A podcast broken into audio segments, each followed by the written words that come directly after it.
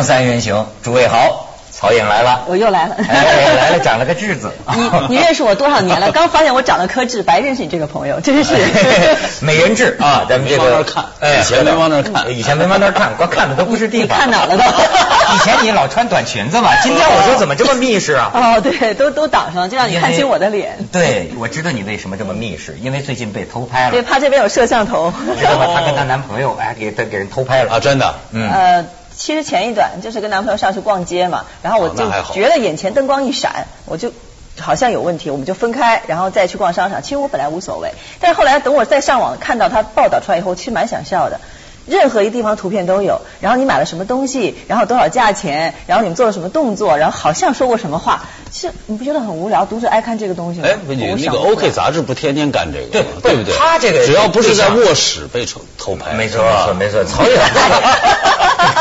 你知道那天你台湾人，现在台湾的这个女孩在公众场合上洗手间，你知道吗？进了洗手间之后，跟发癔症似的，冲着四面空无一人的墙壁啊。这偷拍的大哥，偷拍的大哥，积点阴德啊，一定给我打上马赛克，脸给我打上马赛克。就是他，你明白吗？不是，你说最近香港啊，我没回去，就人神共愤了嘛，什么这什么都都都都都上街闹嘛。阿娇阿娇嘛，太过分了。他们就说看出是小女孩来了，哎呦，那个就是一晚上一晚上通宵不睡，在网上找啊，嗯，怕有人把她的照片移花接木给发在网上。但是你知道，我发现其实读者你们也要负责任。就是因为有你们这样的人，你上网去查，就包括阿娇那个报纸，听说放在封面了嘛，结果一下加印了多少多少万份，就是因为大家都来买。售空了嘛？售空。对，所以你说就是因为你们这样子才助长了他们去偷拍，因为我偷拍了我好卖。最近我觉得比这阿娇这事儿更大的事儿是富士康事件。嗯。你知道吗？我们俩同行，俩记者。嗯。三千万呢？我要是他，我就下下草去了。我好家伙，三千万！说就是这个富富士康那个台商嘛，告。三千万，而且说冻结了财产，冻结了汽车，冻结了房子。你看到截止到昨天为止，我看到的消息是引起公愤。我们新闻界头头脑脑都出来说话，说怎么能把这个诉讼关于报道失实啊？因为这个第一财经日报的报道报道了这个富士康在深圳的这个工厂，呃，虐待员工，让他们站着工作十几个小时等等这些情节。然后富士康的反应是什么呢？告这俩记者。我昨天得到消息说，你怎么能告记者呢？记者是职业行为啊，你要告应该告报社，这叫诉讼对象错误。学者都这么说。但是我今天跟何导一说，何导不同意。何导的秘书查了资料，何导说你说的都不对。那没到底是怎么回事？不是这个肯定呃，你说的那个是对的，就是说记者是为报社工作的，所以他是有这个是一个职职业的行为。所以他作为起诉，他可以起诉报社，嗯，但是现在的问题在哪儿呢？这些东西都是在在法院有最高人民法院都有明确的规定，包括法律方面。但是关键的问题是，呃，我今天早上看到就是广东省的这个最高法院的新闻发言人，呃，说到目前为止，这个很快呢会把这个起诉书要。交给就是，说现在还没看到起诉书，但是现在就是被告好像还没有看到起诉，所以并不知道告的他是什么。但是法院呢是是又开了会了，又重新因为媒体报的非常厉害，对，深圳嗯这个中院又重新这个这个立案厅又重新开会，最后认为这个立案和采取的这个财产保全。没有任何瑕疵和。就是法院他接收这个案子是没问题。那所以呢，这个问题就变成什么呢？所有发表过评论的法学教授，嗯，和律师采访到的律师，包括报社的法律顾问，包括呃媒体，嗯，都跟法院的看法是在这件事上是不一样的。那问题出在哪儿呢？就一个很奇怪的现象，嗯，就是你读从媒体上讲，觉着哎。看媒体看报道，你会觉着，哎，确实这个这个富士康这个告的是有问题啊，而且法院为什么要给他立案呢？但是从法院角度上讲，人家财产，对对，从法院角度上讲，我没有瑕疵，也没有问题，但是法他也没解释他怎么没有瑕疵，因为怎么法院没有权利解释，没有义务给你解释，一切都要开庭，那就是说你的证人到庭，对吧？你你他的证人到庭，辩护人到庭。各陈述自己的。但现在问题是，我觉得很多记者你采访这种新闻，你根本传不到证人到庭，那就意味着最后输的肯定是媒体这一方。现在这这个案子，我觉得在中国是非常非常有意思的一个。法院能立案，我觉得至少他法律程序上是可能是没问题。你不能责怪说法院你不应该立案，那有人告状，我怎么能不立案呢？我觉得不应该找法院吧。所以这个现在啊，就是呃，在表面的法律背后，那是斗争的关系，对对吧？这个呃，讲老实话，我也坦白，这个第一财经日报的主编这个秦朔，那我们是朋友，虽然不多见面，但昨天我跟他打一个电话，他说呀，他觉得这个事儿将来可以是新闻史上的这一个典型案例。呃，为为什么这么说呢？比如说我问他，我说你们有多大把握？他说我这个记者采访的这个富士康的人，有一个人叫陈峰，但是括号是化名。嗯，我有他的这个证据啊，有记录的。有记录的，还有一个贺小姐，对吧？哎，这都有记录的。那么就是说，将来在法庭上到底会怎么来鉴别？可是你知道我为什么说是斗争啊？比如说咱小人之心度君子之腹，嗯，我第一个感觉唇亡齿寒呐。嗯，为什么我是记者，我就吓着了？我说你这是干嘛？你怎么拿记者开刀呢？你知道存在着一个俗底下的世界，存在着一个呃正确的世界，也存在着一个私人心理的感受。我私人心理的感受是，当年这个这个台商在台湾就干过类似的事儿，他就是告这个记者，在哎跟你这个单位劈开，然后呢提出一个三千万，咱们可以预期这个官司也许一打很长时间，是吧？呃，最后呢可能不一定法院支持这么高的一个赔偿额，这很难说，对吧？呃，就上次在台湾的这个例子来说呢，和解了事，可是啊。这家伙起到了一个威吓的作用啊！整个这个行动完了之后，我作为这记者，我还哪敢碰你啊？嗯，我不敢碰你了。所以有些新闻界同行才发出这种议论，说你这是侵犯新闻自由，你这是干涉新闻自由。但是，但是何导跟我对，我觉得，我觉得你，我特别赞同这个媒体监督政府的行为，监督企业的行为，这个我是绝对要支持。但是就这件事情呢，我稍有点不同的看法。没，你就就是因为我觉得，呃，我是这么来看这个问题，就是富士康这么大的律师团，因为他这个企业很大嘛，他是这个这个财富的五百强的呃这么一个企业，这么庞大的一个律师团，决定做做近啊一千多名律师的一个律师团，好家伙，这个企业就说要决定在中国的法院要告这件事情，是一定是。经过了周密的设计和周密的对中国法律的分析，这是第一哈，就是一定是有备而来的，这是第一。第二呢，就是说应应对的这一方是很突然，这个事情是很突然的，而且富士康这面呢，就是说在某种角度上是在挑战中国的法律啊，有人这么说，对，就是我我去告你了，而且现在。呃，过去的经验说可能会和解，现在可能不一定他想和解。如果说这个败诉记者的这一面要败诉，这个影响是非常深远的。如果企业这面败诉，如果双方都不和解，啊，企业这面败诉，他无所谓，因为他的订单他继续要生产，因为凭 Apple 不可能取消他的订单，因为 Apple 那份报告里面并没认为可以到了取消。订单的苹果下去以后，记者其实你说，其实很多社会的阴暗面，你就是需要有人监督。我们看过很多例子，这个是没错，都是因为记者把它翻出来了，我希望我们的记者啊，哎，这是站在我们这边的。我是希望我们的记者能够更有力。核实那个，对，就是说，你比如说我我我们采访的这个对象，能不能当时将来开庭的时候能出庭作证？几个人敢不？对，有几个人？问题就在这儿，就是说你你媒体有没有能力去说服这些提供？资料的线人能够站出来，哎，我跟你讲，贺导，这个话说起来啊，比一匹布还长。是，所以这个这个就对媒体的挑战很大的这个体会。我我我我待我待会儿跟你们说说，锵锵三人行，广告之后见。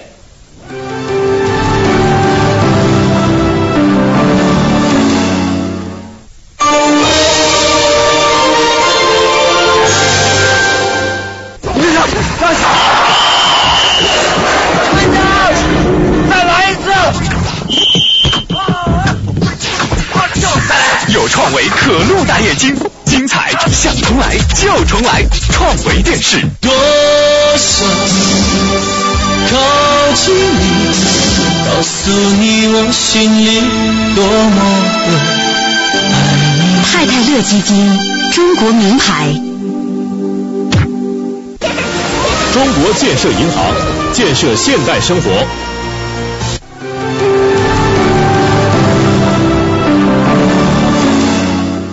我跟你讲，何导，你这事儿让我浮想联翩了。我我呀，哎，我我算有资格可以讲两句。我我干过报纸，我干过杂志，我干过电台，我干过电视，我干过台前，我干过幕后，我干过全干，我扫地我都干过。我就说什么呢？我现在感觉到，就说这个，咱撇开啊，咱撇开富士康这件事，我不是影射，对对对，我就说我们这干媒体的人，你知道现在有一个什么处境？一方面，我当然承认啊。我跟你讲，咱中国是发展中国家，各行各业都在发展中。嗯，尤其是我，都是简直是个典型发展中水平，对吧？这个是这肯定的。这个记者队伍是吧？素质有待提高，这就是肯定的。但是我说一句话，我相信我所有的同行都会有共鸣。嗯，这句话就是，在中国目前这个时代干新闻，叫知其不可为而为之。你知道多少篇报道，多少个节目？多少家报刊，甚至多少个电视台，就是这样才办起来的。你要按照说，完全呃，你比如说，我就说我这个朋友，像这个秦主编，他给我打电话，我跟他谈感想嘛。他说呀，这个记者的这个社会角色不太一样了。当年这个记者下乡，你看，感觉是个领导，有一定的权威性，这当然会出现一些假大空的报道。但那个时候啊，相对来说，我证据的搜集啊比较容易。对吧？我堂堂正正的，你就得接受我的采访，对吧？你下边人也确实得得支应你。可是现在这个时代很复杂了，呃，有政府，社会上还出现了好多利益集团，好多大企业，甚至个别的部门都存在一个利益的问题。所以呢，你比如现在这个记者啊，我我，你知道谁谁不想成功啊？记者就想成功啊，当然就想成功。他成功，即便他不想成功。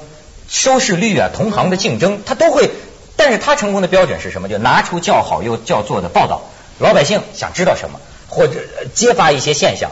但是你会发现呢，因为他去的时候，嗯，好家伙，门都不让你进呢。大家都明哲保身，就算我知道什么，门都不让我，我就躲。你翻墙吗？你翻你你翻墙进去，你你叫记者，你叫贼了，找不到人，你门都进进不去。好，我们去公检法部门求证，这我不用说你也明白，我们并不总是能得到。应有的这个证实或者表态，对吧？于是呢，有的记者他开始啊有一些线人，你比如说他他在内内内部找一些线人，嗯，所以我为什么说知其不可为而为之呢？这种局面你要干不要干？你要当陶渊明吗？避世隐居吗？不干可以呀，对吧？真正高洁的人，这种情况我为为什么我要干？但是啊，又有理想或者说是又有压力，我就得干。于是我就说知其不可为而为之。你知道很多时候多少个不眠之夜，一帮人办公室里议论明天这个报道发不发？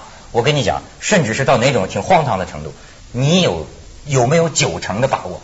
你有没有九成把握？你可以就是说你要真较真儿的话，没法发。所有的方方向去求证没有办法发。但是有些时候，我们为什么甚至比如说我在政府部门内部，可能在公安局内部，可能都有我的内线。我侧面打听这事儿是真的假的，这事儿有没有？你把他这个主编呐，他和头发都熬白了，他要判断，然后最后呢，你比如说我，我有时候做节目，你都想不到曹颖，你都想不到我这么个胆小的人给吓成什么样。我一个节目播了，我们综合各方面潜在的、能公开的、不能公开的种种信息，我们知道这事儿没错，好出来了。嗯，出来了之后，我回到家里。我蒙上被子，我关了手机，电话我都不敢接，节目我自己都不敢看，你知道吗？就吓成这个样子，就怕等着礼拜一，就跟等着雷似的，没准礼拜一就来一个电话出问题了，出问题了你就全是麻烦。你知道有的有的新闻媒体打六次官司输了五次，但是不是这个？当然法律意见说你就失实了，可是实际上啊，这个东西。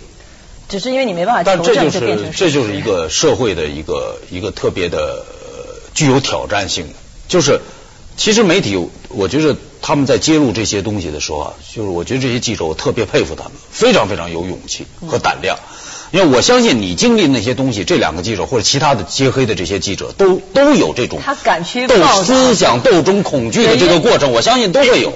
但是当这个报道被发表了以后，惹来麻烦以后，就像你说的，五次呃五次官司四次都输了。但是我觉得记者永远是前仆后继的，永远还会有人去做。所以何老师，你就讲这个问题，就是说我不是为自己的错误辩解。我是说，就是这么一个处境，我们就在不断的在犯错误当中啊，还得往前走。就是将中国的这个新闻发展呢，就是在在这个荆棘当中，呃，逐渐积累经验。比如说这次出了错了，嗯，留了个心眼儿，以后这事儿留证据。或者说，你比如说，我跟你讲，觉得真可笑，中国的新闻人呐，很难搞的。我听一个报社的主主编给我讲的那个招儿你听上去都已经他在一个狭小空间内，但是他要有所作为。他到什么程度？他说：“我跟你说，我们的招儿是什么？胡萝卜加大棒。什么叫胡萝卜加大棒呢？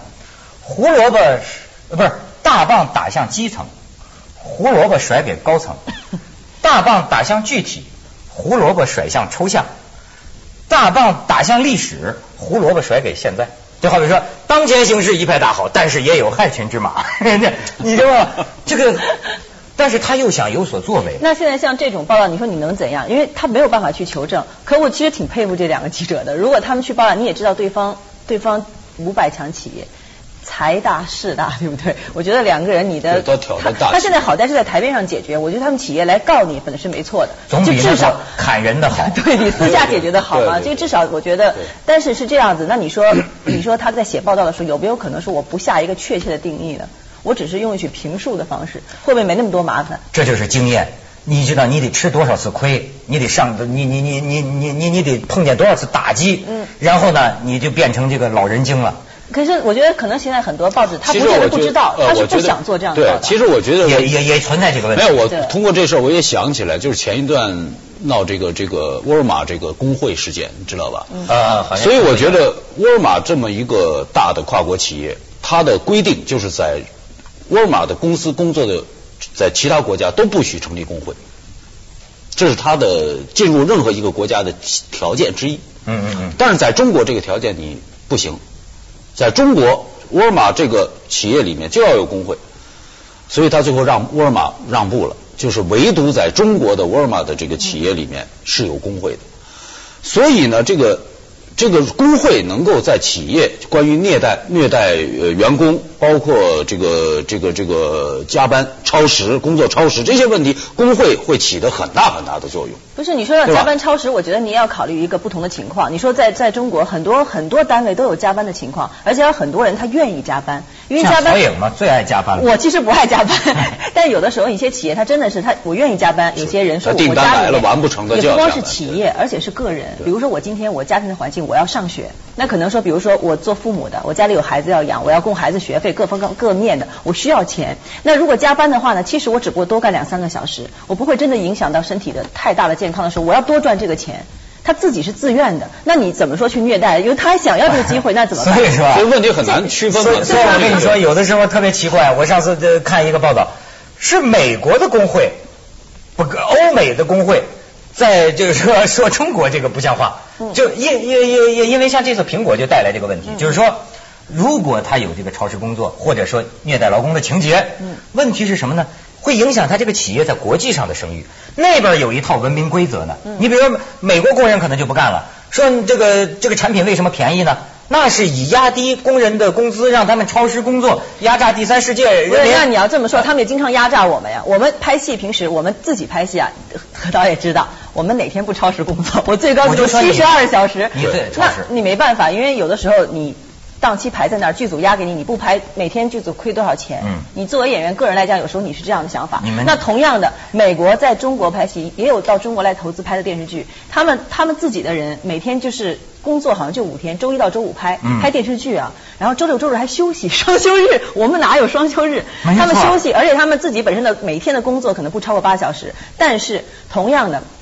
美国也好，他们投资到中国来拍电影、拍电视的时候，用到了中国的剧组人员的时候，一样工作十几个小时。那他怎么不说维护我们的利益呢？那不是一样的道理吗？是这样，就是我在巴黎买东西，好家伙，你瞧人巴黎那个售货员，对们中国人拿起一件衣服我都要买了。对不起，关门了，我要下班，我要下班，什么时候就走了。中国这个问题啊，咱们去一下广告，合的。三人行，广告之后见。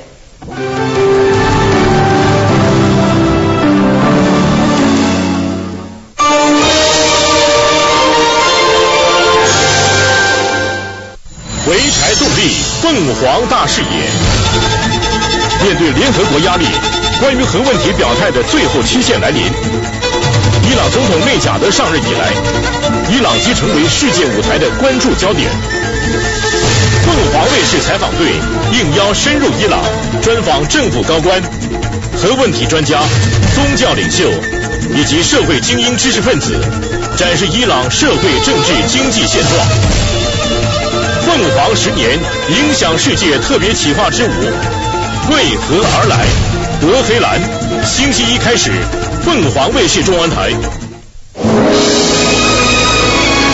原定青藏铁路，携手迈向更高的幸福。双喜世纪婚礼现正进行中，详情请点击双喜点幺六三点 com。中国建设银行，建设现代生活。全球名人我访问，海信平板名人之选，高清平板我看好海信幺零八零 P。用国礼平板看全球高清，Hisense。